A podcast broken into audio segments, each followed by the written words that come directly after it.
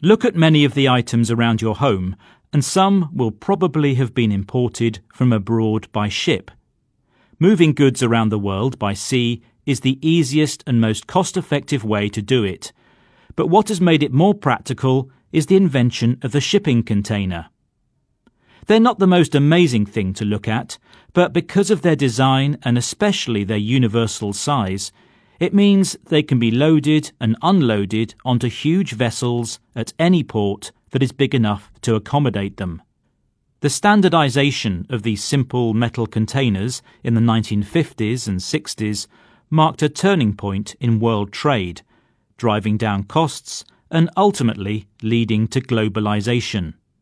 Inside these versatile metal boxes could be anything from nappies to cars, and they are transported on container ships that ply our seas and oceans.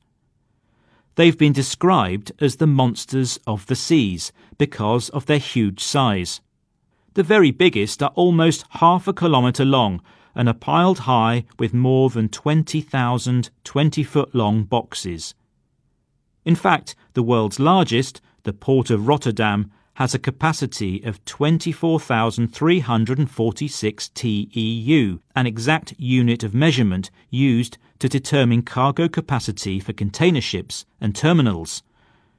With around 5,500 container ships globally, it's incredible to think about the amount of goods being moved around the world. However, because we now rely so much on these global shipments of goods, there can be problems when things go wrong.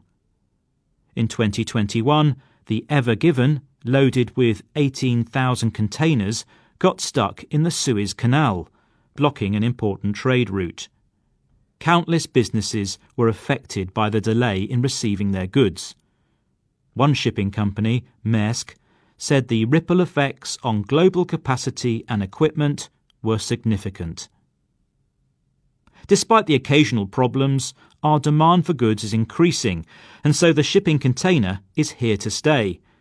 George Griffiths from S&P Global Platts told the BBC, "We're seeing a lot more of the ultra-large container ships being built." the proportion of new ships that are moving over 14,000 containers is staggering. Each container can have a lifespan of up to 25 years, and even when the effects of wind, waves, and loading takes its toll, some find a new lease of life as land based storage units or even used as houses and hotels.